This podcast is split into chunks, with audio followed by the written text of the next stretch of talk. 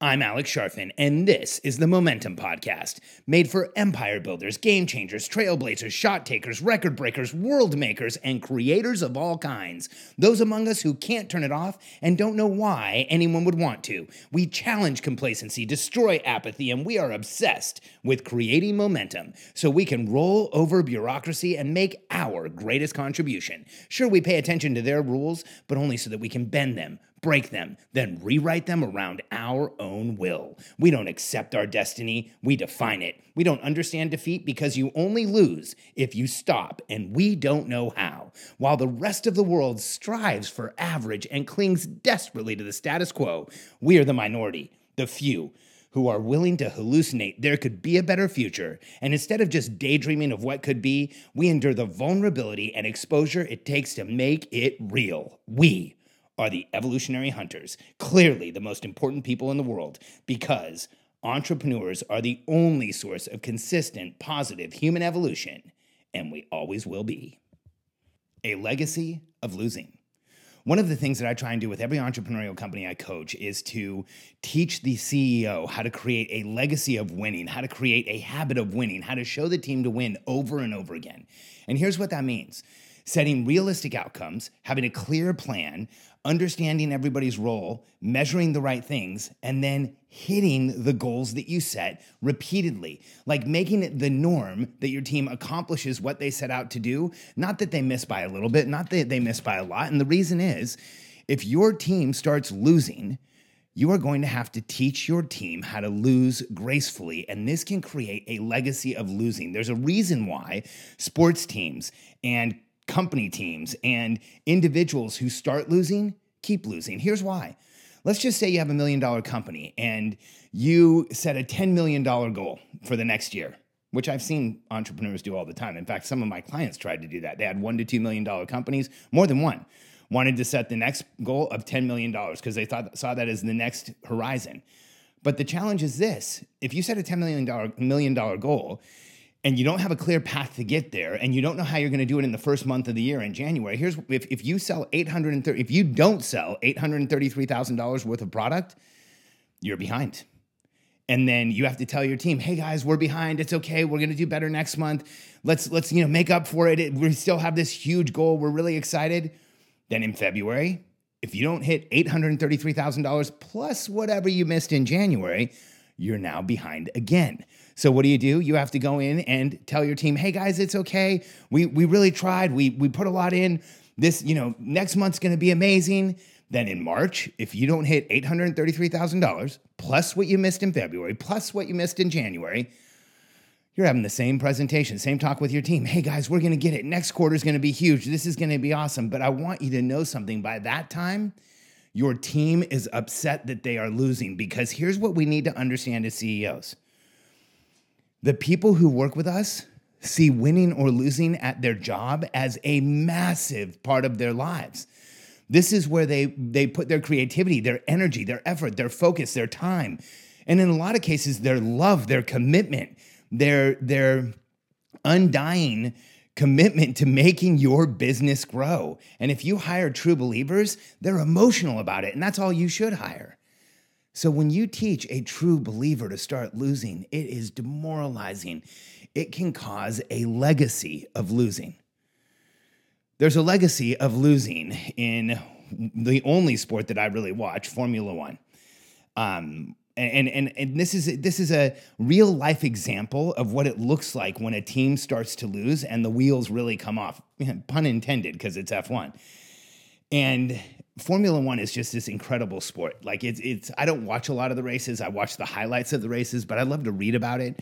And and it's it's just for anybody who loves numbers and statistics and and intrigue and corporate you know corporate um, competition and partnerships and seeing them play out in real life. Like F1's amazing because every F1 car is like a work of engineering, cutting edge science. Like if you took an F1 car and turned it upside down and could drive it on a road upside down, it generates enough downforce. The wings on the car push it into the ground enough that if you turned it upside down and could drive it at speed, it would stick to the ground. These cars are absolutely insane. It's like flying a car, not driving a car.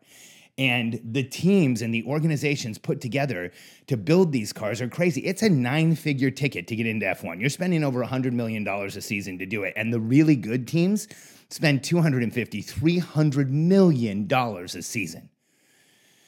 And in F1, there's a legacy of teams who win. The most winning team right now is Mercedes. The most winning team of all time is, of course, Ferrari. And then the second most winning team of all time is McLaren. And McLaren is this anomaly in the automotive world. They only make supercars. They're this company that makes these incredible machines that people pay hundreds of thousands and sometimes millions of dollars for. And it's they essentially make race cars that are street legal. And for years, McLaren has been struggling in F1. In fact, they haven't won a world championship since all the way back in 2008. And I think they've created a legacy of losing, and they're blaming everyone around them but themselves. In fact, this year, there was a dramatic example of what happens when you create a legacy of losing because for the past few years, McLaren has blamed their losses on their engine manufacturer. And, and F1's interesting. Typically, one organization like McLaren builds the car and the chassis and the aerodynamics and the control systems and all the sensors and everything else that it needs. Like every piece on a F1 car, every single thing is handmade, up to and including the steering wheel, the gauges, everything. And then most organizations partner with another company to provide engines. In the case of Mercedes, they make their chassis and engine. In the case of Red Bull, they make their chassis, they buy their engines from somebody else. In the case of McLaren, they make their chassis, but they've been buying engines from other companies. And for the last few years, they've been getting their engines from Honda. And they have blamed Honda for years that they were not winning because they had these Honda engines. In fact, it's been pretty dramatic. The McLaren has two cars in the F1 field. Some of the larger companies, Mercedes, Red Bull, McLaren, all field two cars so they have a better chance at winning. And for the last few years, one of McLaren's cars has been driven by arguably one of the best drivers in F1 history, Fernando Alonso.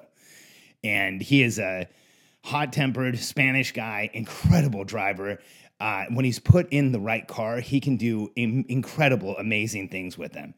But for years, he just hasn't had the right ride. In fact, two years ago at the uh, Japan Grand Prix, he was in his McLaren car with a Honda engine and was having so much trouble catching up to people. He actually, on his intercom back to his pits, which everybody in the world can hear, criticized the engine in his car and called it a GP2 engine. Now, if you don't know anything about F1, that doesn't mean anything. But what he, I'll, I'll, I'll explain it he went live and said the engine in his car was an entire racing class down. Like it wasn't even an F1 engine. It wasn't even worthy of being on the field. He did that in Japan where Honda had all of their VIPs and let everyone in the world hear it. Fernando has not been happy about the issues at McLaren. And last year, 2017, McLaren made a big deal out of switching away from Honda engines. In fact, they even did a huge documentary about it. McLaren's been losing. They've lost for over 10 years. They're completely frustrated. They, they wanted to have this breakout year. So they fired their engine manufacturer, Honda, and they switched to an engine manufacturer, Renault. And so now it's McLaren, Renault, and Red Bull, Toro Rosso, picked up the Honda engines.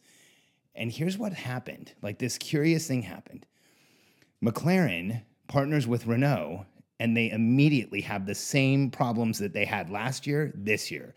They can't get the car to run. It's they start having problems. The wheels literally come off. Like one of the first practice days that they took the car out, Fernando Alonso took the car out, and no joke, a wheel came off the car and he ended up spinning out, had an off, and went off of the track. Thankfully, he didn't destroy the car and he wasn't hurt. Most of the time in cars like this, people aren't hurt. But it just demonstrates that they switched engine manufacturers and they're still struggling. In fact, McLaren's failed to complete most of the test days. They've had a hard time getting up to speed. Fernando Alonso's turned in terrible times. He, they, they really expected them to be doing well this year because they changed engine, engine manufacturers, and they're barely holding it together. In fact, recently, one of the directors at McLaren admitted that they didn't know if they would have a car ready for the first race of the year because things are so challenging right now. Remember, they got rid of Honda. It was supposed to make everything better. Well, Honda went to Red Bull, another team, Toro Rosso, and that team is killing it. In fact, they're incredibly happy with their Honda engines. They work, they're they're doing well. They're they're fielding a car, they're making progress. So McLaren got rid of this engine manufacturer that was supposed to be the root of all their problems. They took on a new engine manufacturer and they continue to have the same problems. Here's what happens when you create a legacy of losing, when you get used to losing, it doesn't really matter how many of the different elements you change. Your team still has a tendency to continue losing. And when you look at this world of F1, McLaren as a car manufacturer has the responsibility to work with their engine manufacturer, figure everything out, make it so that everything goes together so that it fits right, and field a car that's going to win.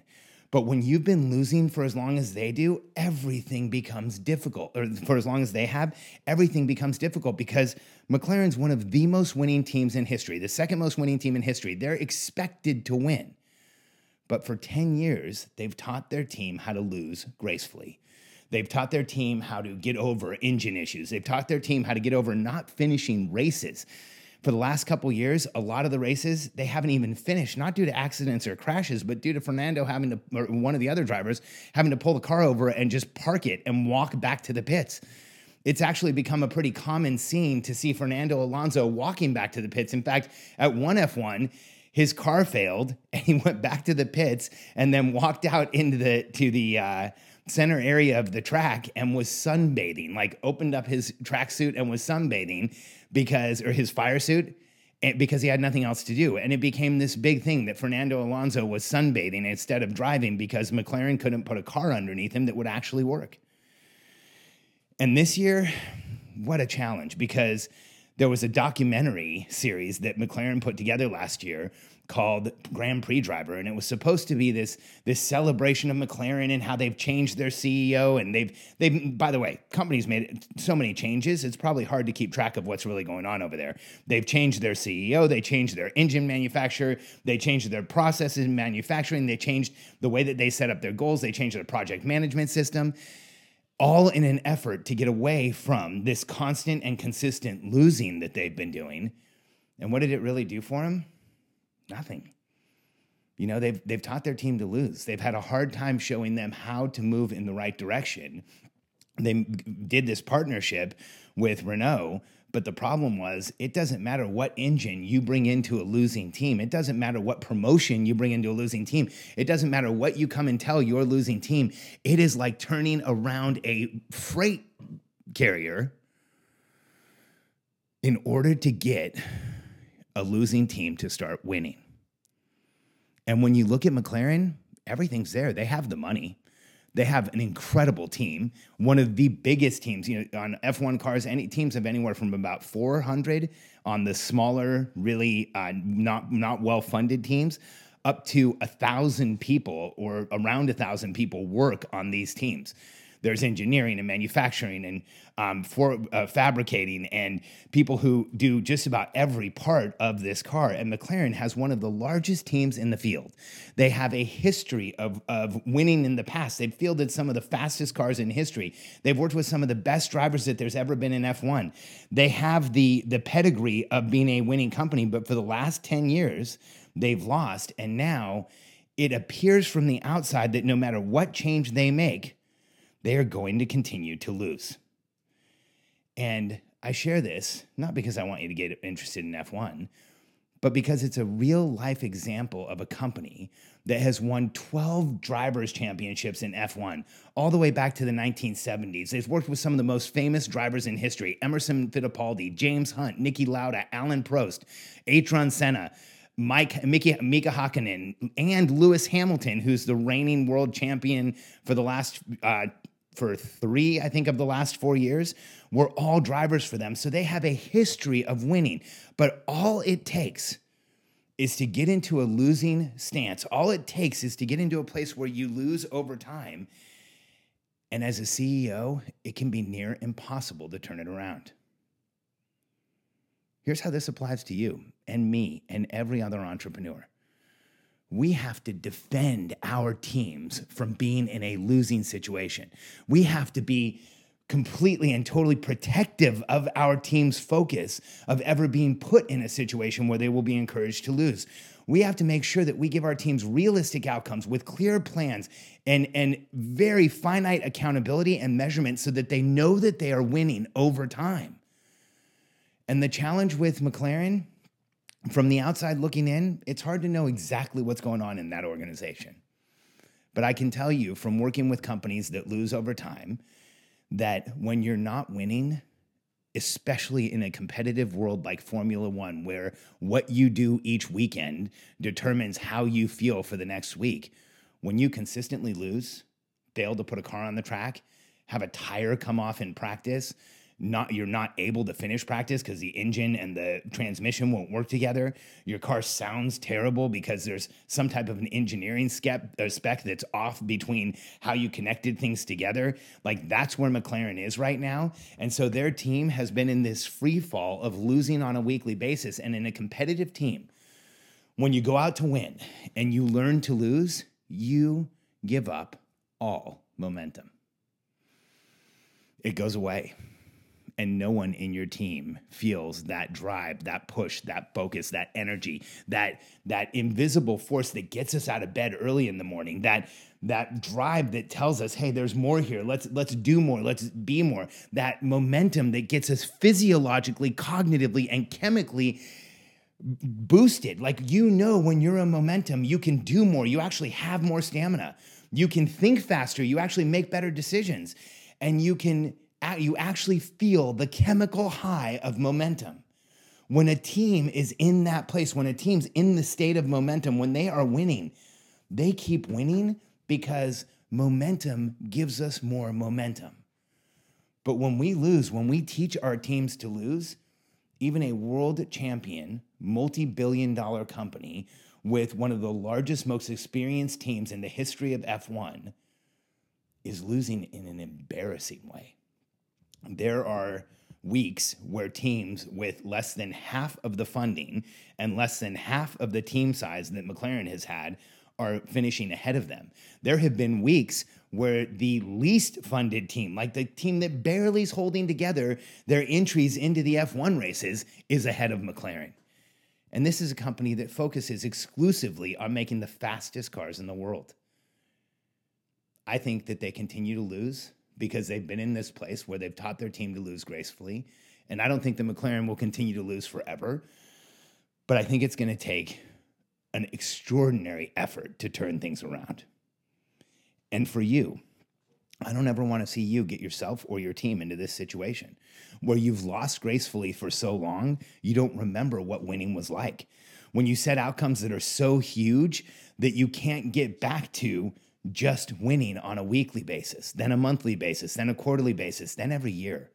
Because when you put your team into a place where they're winning and they know it, everyone gets better.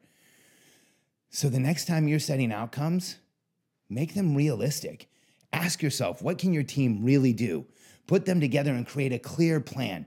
Make sure that you have clear outcomes accountability for every person and scoreboards that you're going to check along the way, and you will put your team into momentum and go out and crush those outcomes. And you can make the next one bigger. See, because entrepreneurs like us, we like to fight from behind sometimes. We like that huge, big, hairy, audacious goal that is looming off in the future and kind of scares us. We all appreciate that feeling. Like a lot of us, that's what we live for. But I want, I want to make something very clear to you that's how you are wired, but it's not how your team is.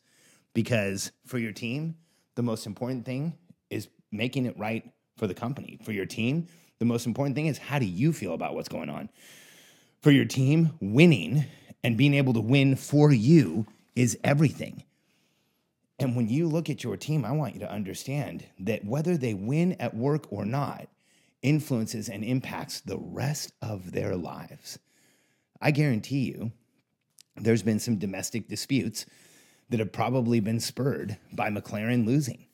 I guarantee you that there's been guys, men and women on that team who have ended up getting divorced because they've been so upset, so depressed, so frustrated around their jobs for so long that they couldn't see daylight and it ended up affecting their relationships. I assure you that there is people on that McLaren team that are not taking care of themselves, probably drinking a little too much, not doing everything that they know they should do in their lives because they're starting to feel like losers and it's totally demoralizing because if you make someone lose for long enough, you have to understand they will start acting like a loser. And I think this real life example shows us as entrepreneurs why we should never, ever allow our team to start losing. Because I don't know that McLaren made any mistakes at the beginning. I don't know that McLaren made any identifiable mistakes 10 years ago when they started this legacy of losing. I don't know that McLaren is one of those companies that we can say, hey, look, here's what really happened. But what I do know is that they're one of the most winning teams in history. And they've consistently won throughout the entire history of the F1 sport. And now they can't, for the life of them, field a team that can put a car out on the track and put a driver in it that can actually finish the entire race and win. I mean, that's the entire goal is just getting out there and winning the race. And McLaren hasn't been able to do it in forever and they're certainly not winning championships. And right now, this year, we don't even know if they're going to be able to field a car at the opening race. Don't let yourself create a legacy of losing. It will destroy you, it will destroy your team, and it will destroy any momentum you have. And the lift it takes to get out of a legacy of losing is overwhelming compared to what it takes to just create realistic outcomes, coach your team's success along the way, and get massive leveraged results. If you haven't yet, go check out our new survey at the billionaire code or no sorry at billionairecode.com go to billionairecode.com this is a new survey that we have to show you exactly where you are on the billionaire code. The billionaire code is the nine levels and eight transitions that entrepreneurs go through from zero dollars all the way to a hundred million. And once you know where you are on the billionaire code, you will know exactly what you should be focused on so that you can win next. One of the biggest issues with entrepreneurial entrepreneurial momentum and getting things done and ma- being productive is that the vast majority of entrepreneurs are focused on information or skills or disciplines that are not moving them forward right now. We're focusing like crazy on the right the right things, but at the wrong time. The Billionaire Code will show you exactly how you can get the highest leverage to move forward. The Billionaire will co- show you exactly where you are on the path to entrepreneurship. It will show you exactly what you need to graduate from that level, move to the next level, ascend through income levels, and go have all the influence and affluence you've wanted. The Billionaire Code is the exact framework that I use to coach multi million dollar companies to go from seven figures to eight figures and then race right through nine. Go to billionairecode.com, answer a few questions for us, and you'll know exactly where you are on the Billionaire Code.